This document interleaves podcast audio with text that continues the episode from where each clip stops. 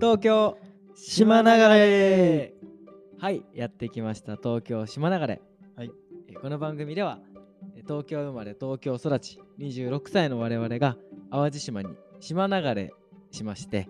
淡路島の生活の中で感じたリアルを紹介していこうという番組ですで迎えた第3回、はい今回のテーマは住まいについてはい、住まいですね。住まいについて話していこうと思うんですけどうんうんやっぱり移住って言ったらどこに住むかっていうのは結構キーだよね。そうだね。ちなみに堀田は今どんな家に住んでるの家は、えっと、6LDK の古民家、すごいね。男2人で住んでます ね。 6LDK の家に住むとは思わなかったよね。本当だね。人生通してもね、住まないよね、あんま、基本。僕は 1LDK かなあれは多分。そうなんだ、あれは。うん。うんあそっかそっか 2LDK か。2LDK だ。うん。真ん中と奥と。そうそうそうほんほそんほう。に住んでるんですけど。じゃあ家賃を公開しちゃいましょうか。ん家賃。じゃあまず僕から。はい、えー僕が住んでるのは、えーマンションというかアパートというかそうだね。集合アパート住宅ですね、はいで風呂トイレ別で 2LDK の、まあ、20何畳かあると思いますね、うん3部屋で全然あるなまあそんぐらいの間取りです広いもんね。広い広いでフローリングだしで一番奥だけ畳だけど、まあ、そんな家で、えー教育費込みで、うん4万円とおーまあね、4万円だったらね。いやだって僕東京で一人暮らししてた時ワンルームで で風呂トイレユニットで、ああ、ユニットだったんだ。うん、で洗濯機なしああ、そう共同の洗濯機であー、なるほどね、そうなんだ。 4万だもんね同じ。同じ考えられない。 3倍になった 同じ家賃ですげえな。堀田の 6LDK は僕の 6LDK はそうですね。えっと、まあ、ね、どこの部屋も結構広いよね。広いで庭付きそうだね。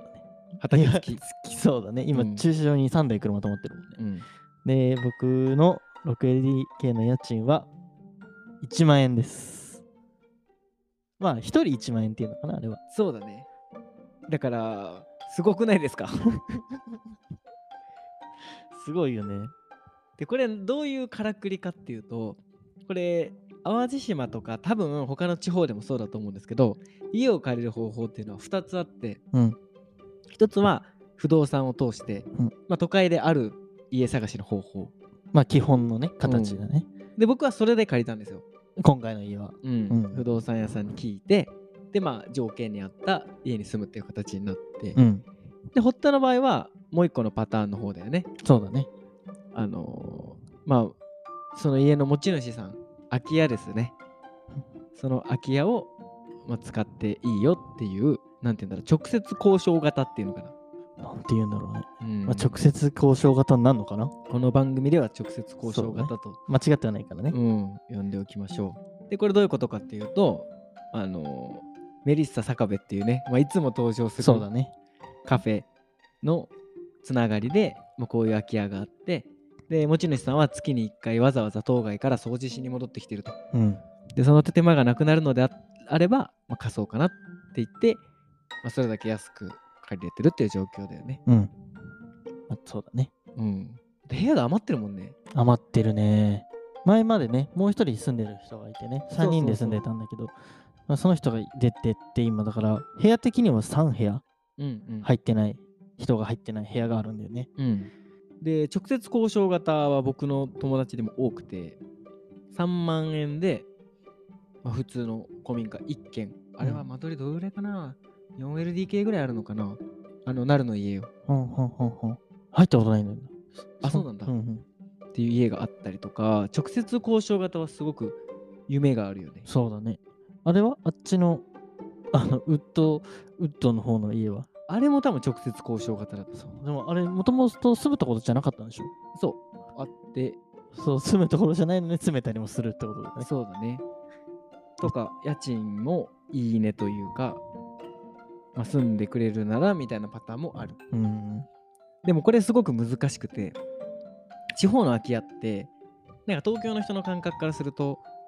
借りれれば貸せ貸してうん家賃収入入ってくればいいじゃん、うん。以上なんだけど、うん地方ってそんなことなくてやっぱご近所付き合いとかもあってそうね。まるさんの家に知らない人が住み始めて、うんなんか近所付き合いとかも悪くて困ってるんですっ確かていうのを何よりも恐れるから、うん。だからやっぱ信頼してる人に住んでほしいっていうのが第一条件であるんですね。うん。そそうれだがね地方の住まい。確かに。さ、住み始めかな。あのーおまわりさん来たもんね、一回、顔見に。なんか知らなない人が住んでるというか、うんうんうん全く新しい人が住んでるから、つって、様子見に来てくれて、い、うんあよろしくお願いしますっていう話はしたの覚えてます。考えられないよね。うん普。通に 東京でアパート借りておまわりさん見に来たら何があったんだってなるようね。ん、マジでビビるよね。そう。だからやっぱご近所付き合いが多かったり、まあお裾分けしてもらえるっていういい面がうん。あるがゆえに、やっぱそういう知らない人が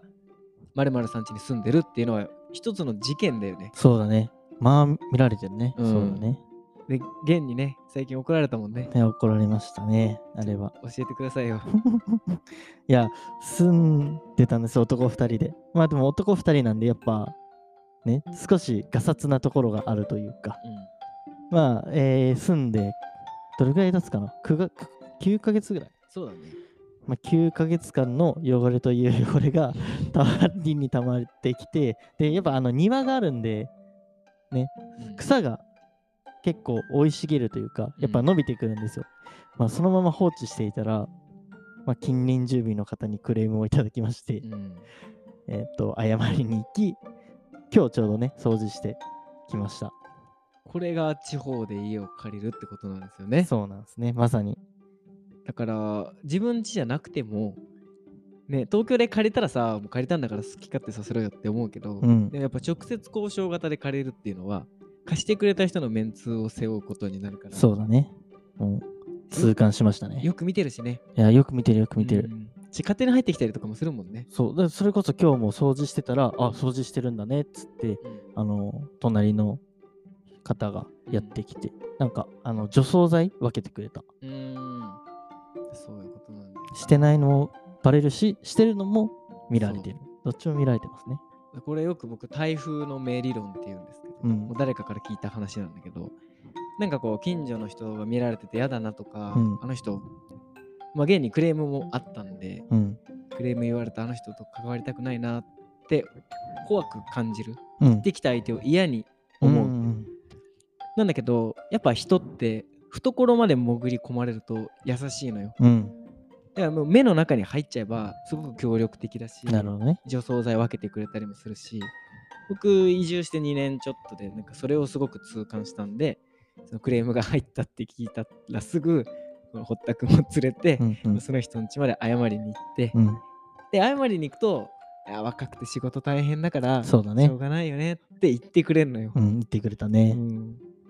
これが台風の目理論ですよなるほどね中に入っちゃえばはそうそう後穏回やしかにというすねればするほど台風は大きくなっていくけいはいど、はい早いうちに目まで入っちゃえば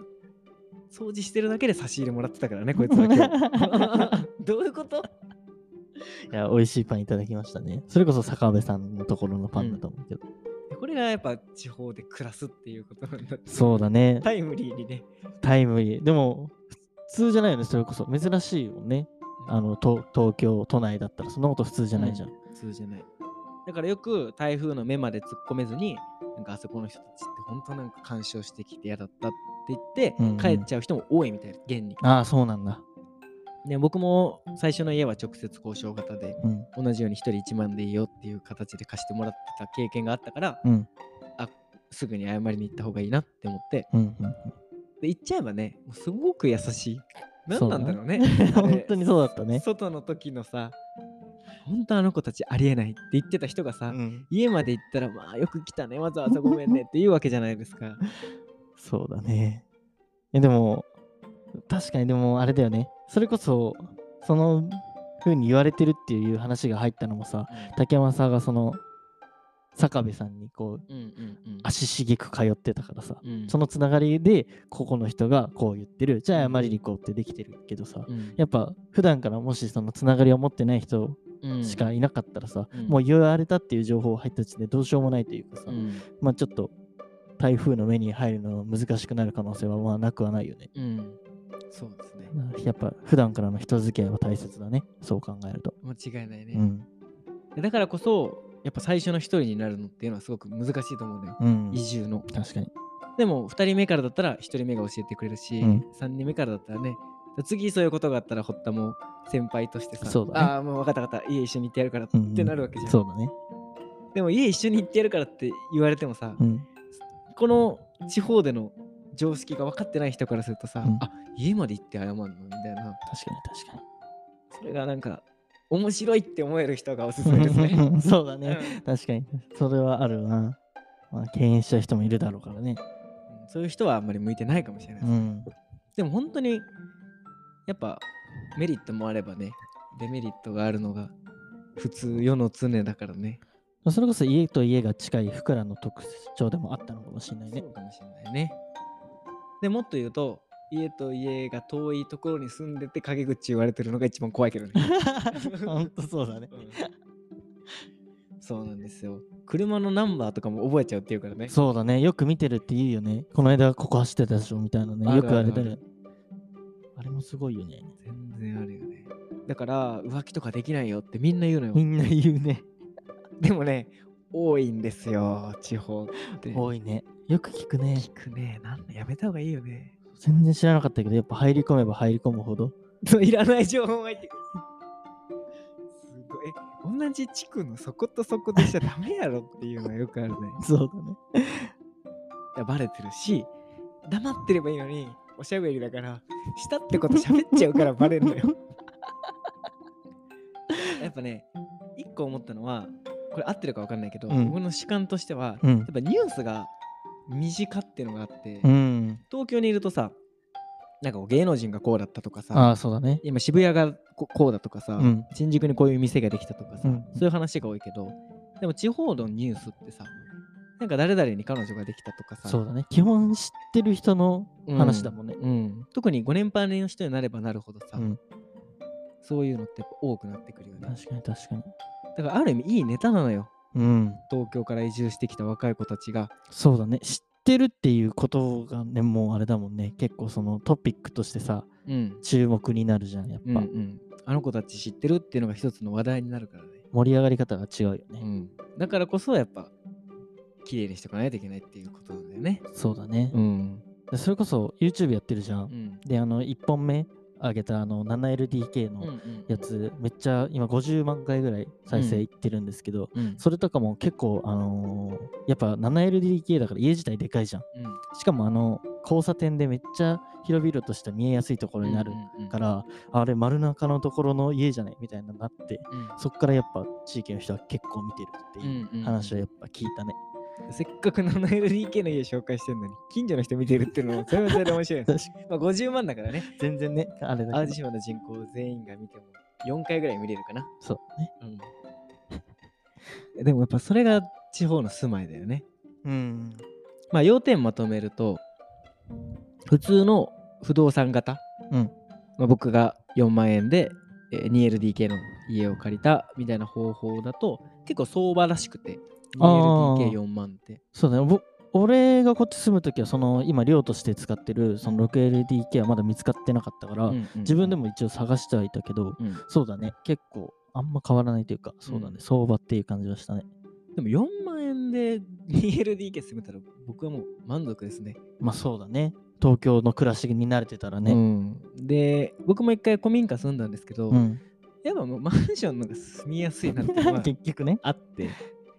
だからそれは好みだと思うんだよねそうだねせっかく地方行ったからうんうん一軒家古民家で住みたいっていう人は直接交渉型で探していけばいいしでも、住んでみないと分かんないしね。うん、そうそう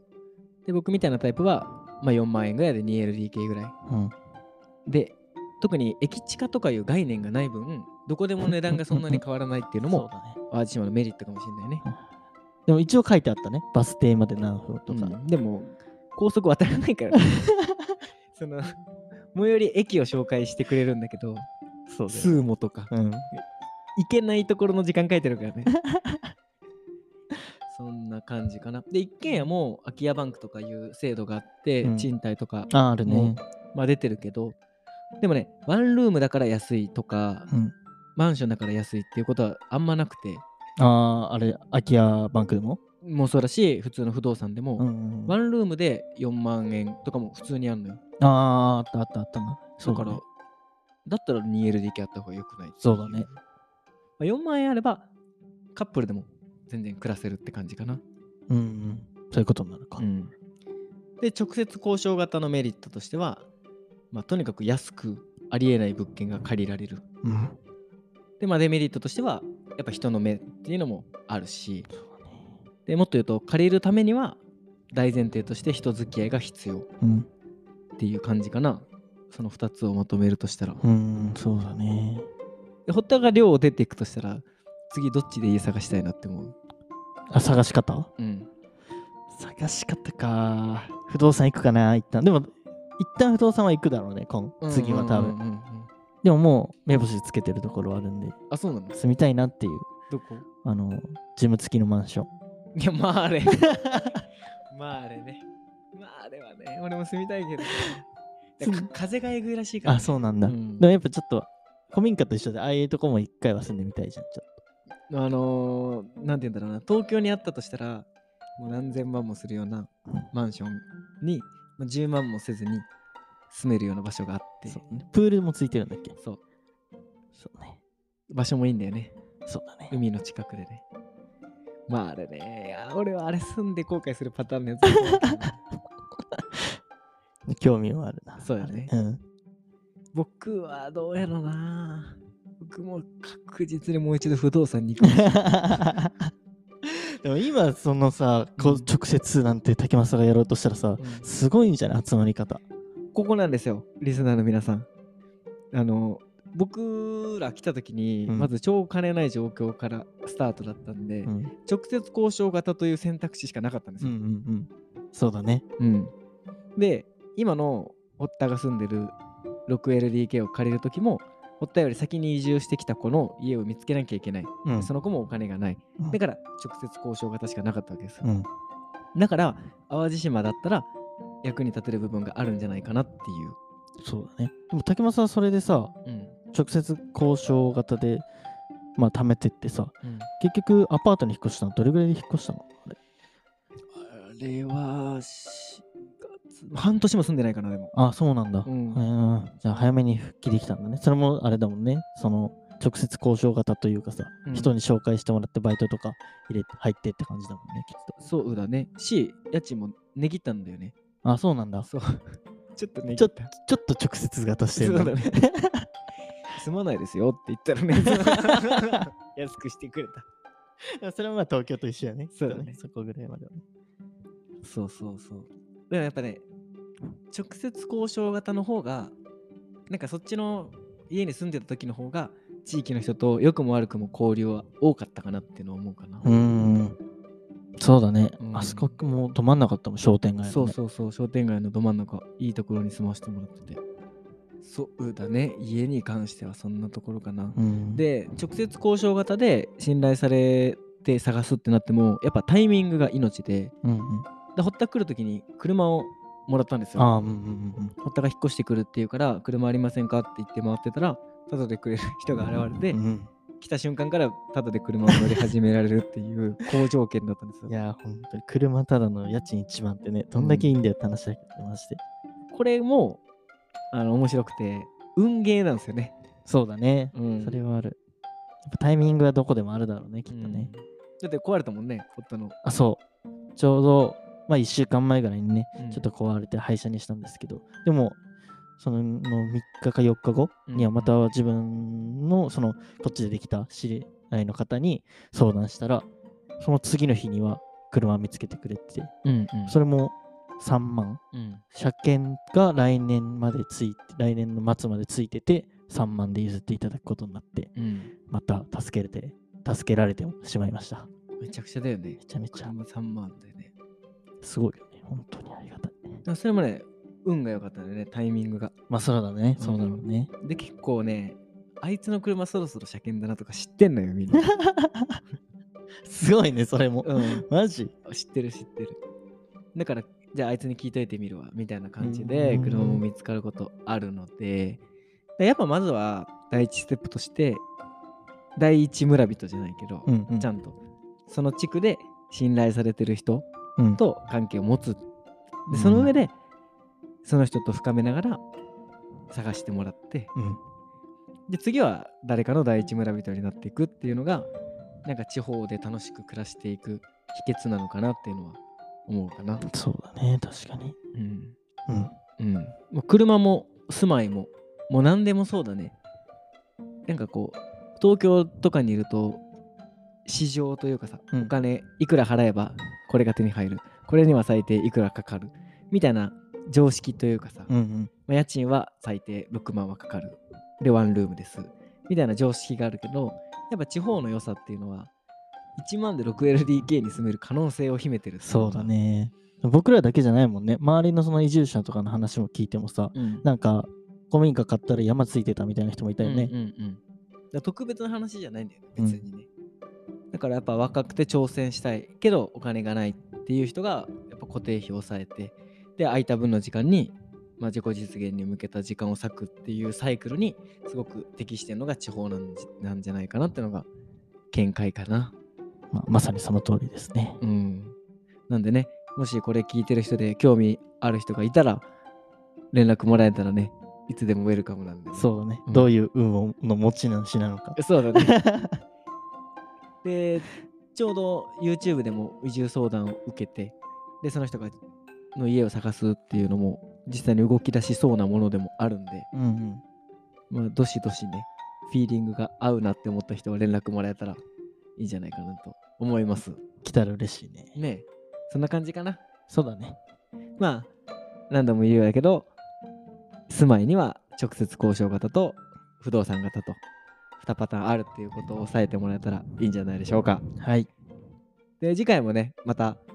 地方の生活の中のコンテンツを紹介していこうと思いますので、はい楽しみにしておいてくださいはいそれではアディオスアディオス